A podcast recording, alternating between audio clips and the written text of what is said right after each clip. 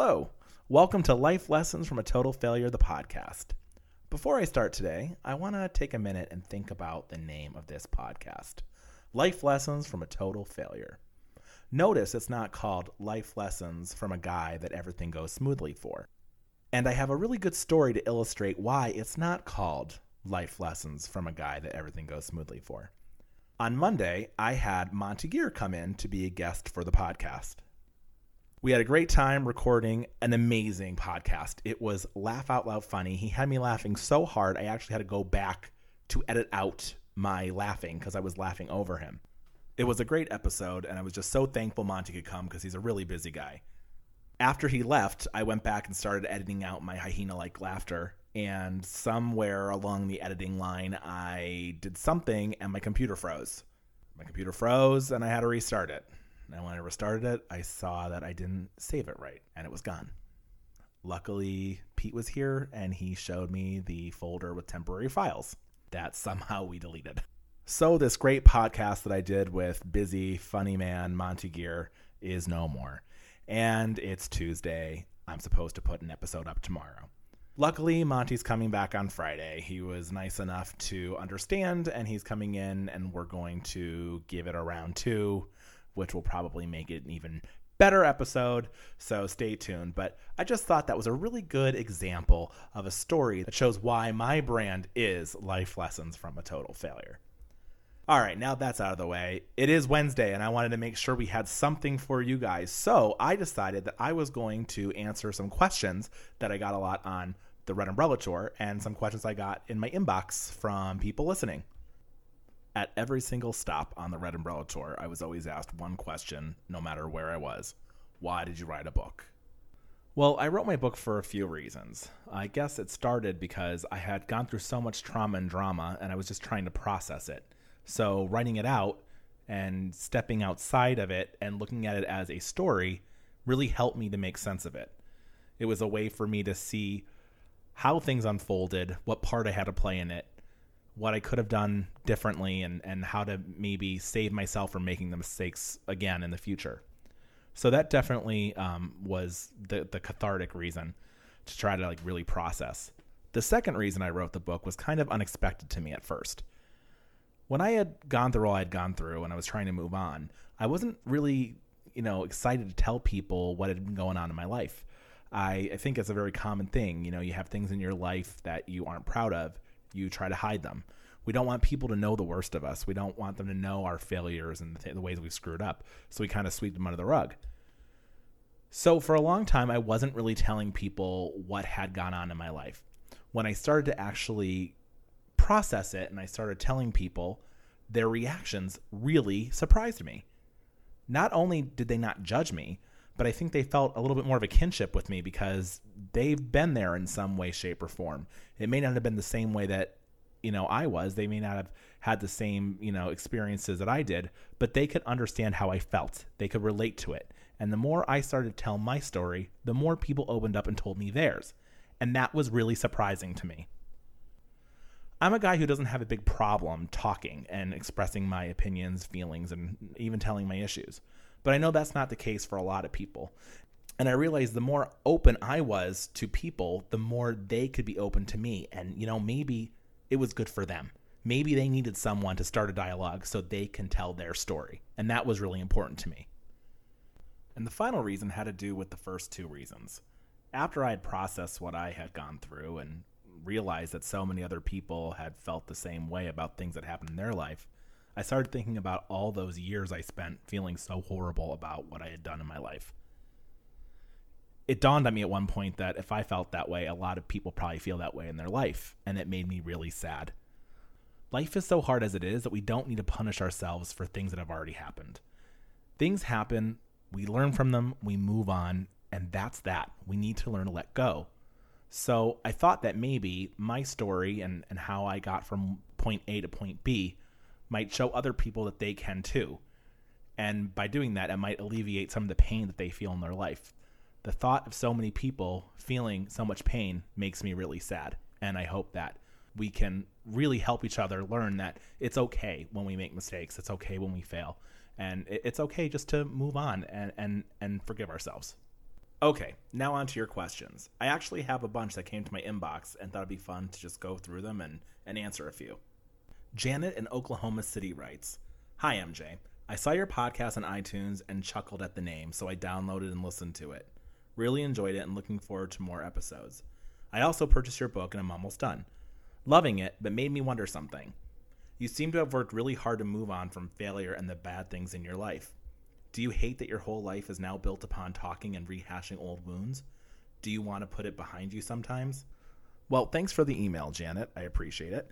And it's an interesting question because, you know, I don't really think about it as a wound anymore. Um, it's healed. It's it's run its course. Now I think about it as this like learning experience of my life that I can always draw from. And I'm also really happy that I have this experience to really use to kind of do my thing and help others, you know, see the light of day when they feel like they can't find it. So I kind of spun it for me. I really, really think of it as this great thing that happened in my life because it got me to where I am today.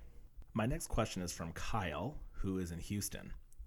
Hey MJ, so glad you are doing this podcast. I saw you when you came to the Barnes & Noble Westheimer and have been following along ever since. Can't wait for the TV show. I was just wondering what your favorite part of the tour was. You seemed to go everywhere and did such amazing things. The red umbrella pictures always made me smile. Well, thanks for the question, Kyle. And I remember you from the signing. So thank you so much for following along all this time. That's pretty great. And before I answer your question, I just have to say that my thoughts and all my energy is going to you and the city of Houston. It's been so awful to see what's been going on down there. Um, Houston was the first major city outside of Southern California that I went to on the tour and, and for book promotion. And it was such a great experience and I loved everything about it. And I'm just hoping that everybody gets through okay and the city can come back and, and thrive as I know it will because we know one thing about Texas. It's people are tough and, and they can get through anything and just really sending positivity your way. And now for the question. Um, undoubtedly, it was the people. I got to meet so many amazing people, and I also got to reconnect with people I haven't seen in years all over the country, and it was just so incredible. You know, the natural beauty of this country is is unbelievable. You, every state has something that is you know awe-inspiring, but really for me, it was connecting with people and talking and sharing stories, and getting able to do that was was really the most incredible experience. And it's something I know that I'll never regret, no matter how hard it was, how exhausted I was, how long I was gone from home. You know, when I'm 80 years old, God willing, and I'm reflecting back on my life, this will be one of the biggest moments. And I'll always think back about how great it was that I got to go and see so many things and, and meet such amazing people. So the last few questions all come from the same person. And I decided to read them because some of them are pretty funny. Uh, they come from my friend Kathy in Northern Ireland. And she is one of my friends that I met when I lived abroad in my 20s. We all lived in Galway, Ireland, and worked at a pub, and it was an amazing, amazing experience. And I'm still friends with them. And they're coming over in October. We're going to do Vegas, and they're going to experience Los Angeles. It's going to be great. And if you read the book, they're the Irish girls I talk about. So Kathy has a couple questions, and I'm going to read some of them.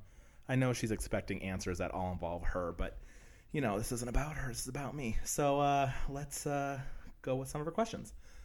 Number one, what's your favorite karaoke song? And what's your favorite memory of singing it? Okay, so she clearly wants me to talk about how we all became friends. And it involved a night of karaoke on Good Friday in Ireland, way back in the early O's and uh, I wasn't really close to these guys, and I got invited to a party that they were at, and I went, and uh, drinks started flowing, and a karaoke machine came out, and before you knew it, I was pushing people out of the way to grab the mic, and I was singing the B-52s, Love Shack, and they all became my backup singers, and then they, you know, took over and sang it themselves. But from there, we all became really good friends, and it was a very important night in our friendship. So the answer she wants to hear is the B 52's Love Shack. The real answer is Take Me Home Country Roads by John Denver because I love how excited people get when I sing that song. Number two, is it true you once wore all your luggage to avoid excess baggage costs on a flight from Amsterdam to Northern Ireland? Yes, that is true. So if you've ever been in Europe, you know they have these low cost airlines to go to different European countries.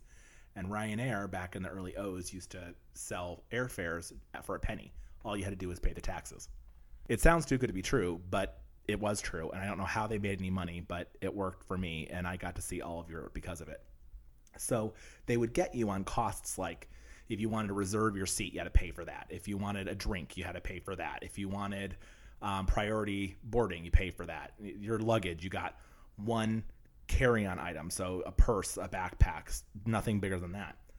Well, I was going to Ireland from Amsterdam, and you know Ireland is very unpredictable when it comes to weather, so you have to pack accordingly. And I was trying to fit everything in the backpack, so I shoved so much stuff in there. It was you know the sides were splitting, and when I got to the gate agent, she said no, I, I couldn't do that. I had to take stuff out. So me refusing to spend the money because either didn't have any or I was just in my 20s and thought I could, you know, figure something out. I took out all my clothes and put them all on.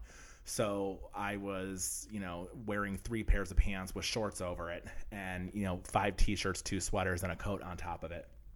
I looked like a complete and total mess of a person. I was pouring sweat, but was so funny about it. They uh, were laughing so hard they just kind of got me through security and as soon as i got to the other side of security i could rip the, all the stuff off and and i didn't have to pay anything so ha take that ryanair i gotcha all right another question is what joke still makes you laugh out loud all right well i have an issue with remembering jokes um, the only joke i really remember for sure i learned in 2006 and i haven't um, thought i haven't been able to retain another one since then and it's dirty so i can't tell it I recently heard another funny joke, but I can't remember the whole thing, and it's dirty also. So I try to keep this podcast with a very clean rating. So I'm going to skip that one. If you could choose any career other than what you are doing, what would it be and why? All right. Well, if I was the person that could do it, I couldn't because I'm too emotional. But in a perfect world, I would be a hospice nurse because I have seen how important they are and what they do. And, and it's so admirable what they do because they come into a situation that it's just just the worst and they are there for the sole purpose of helping people get through very hard times in their lives and, and helping you know smooth the transition for people that are dying and it's it's just it's such an intense experience and a good hospice nurse can really make all the difference so hospice nurse but in this life as uh, the guy that I am today, I could never do that. So I would have to say, selfishly, I would run tours to Ireland because that's my favorite place in the world. I love to show people Ireland, and it would be really fun for me because I would get the best of all worlds. I'd get to meet new people, I'd get to spend time in a place that I love, and you know I can get a paycheck from it. So an Irish tour guide that would be that would be a great career for me. All right, this is a funny one to us. Do you think an expensive bottle of wine should be kept and just looked at or opened and enjoyed with friends? okay, so when my friend Siobhan and Kathy came to visit in 2009, they were at my house and I had to go to work. And you know, what you do when you have company, I said, help yourself to whatever you want. There's food in the cabinets, there's, you know, alcohol, take whatever you want. I forgot to tell them that I had a bottle of wine that was worth about $500. So when I came home and saw that they had, you know, finished that bottle of wine, I immediately felt a sense of loss because I didn't get to try that wine, but then turned and said, you know, oh, hey, how is this wine? And Siobhan likes wine, so she was like, oh, it was good. Yeah, I really liked it. But Kathy was like, oh, it's fine, whatever, wine's wine, just drink it down. You know, she probably would have been thrilled with two buck chuck, and here she had been drinking $500 bottle of wine and, and probably, you know, added – you know Sprite or something to make a spritzer. Um, it was it was definitely a learning lesson. Now when I leave and I have people staying here, I always say, you know, oh, have anything you want, but don't touch the stuff on the bottom shelf. You know that that's that's the the different stuff that you know is for special occasions. The last question that I'm going to use from her is who came up with the name of the book and what would have been if you if you didn't call it Life Lessons from a Total Failure? Well, I came up with the title. Um, I really liked it. I thought it was fun. I thought it was, you know, kind of tongue in cheek and it kind of got my message across. Um, I was gonna call it "It's Okay" because that's what I wanted people to understand: is that it's okay when you screw up, and it's okay if life isn't going the way you want. Um, so originally it was be called it was going to be called "It's Okay," But when I decided to change to Life Lessons from a Total Failure, I didn't realize how important the title was going to be because most people who pick up my book or are listening to this podcast or follow me in any way, shape, or form is because they see life lessons from a total failure and they can relate. So I'm really glad I stuck to that title because it's definitely been a good selling point for me. All right, I know that wasn't exactly the episode that I promised, but I had fun answering those questions, and I hope you didn't mind it too much and will continue to listen. So, next week we will have Monty Gear, and we have some other amazing guests coming up this month as well. So, make sure you hit subscribe, and if you can, review and rate us because it really helps us on iTunes and on the charts. Also, I want to take a minute to say a big thank you to the first patrons that I received for the podcast. So thank you to Colin Cummings and Art Pasecco for being my first Patreon patrons. I really, really appreciate the support. I absolutely love getting to this podcast. It is so much fun and want to be able to continue doing it for a long time to come. But it takes a lot of time and money, and that's where you come in. If you think you'd like to donate, check us out on Patreon at patreon.com slash LLTF the podcast, or you can donate via Venmo at LLTF the podcast.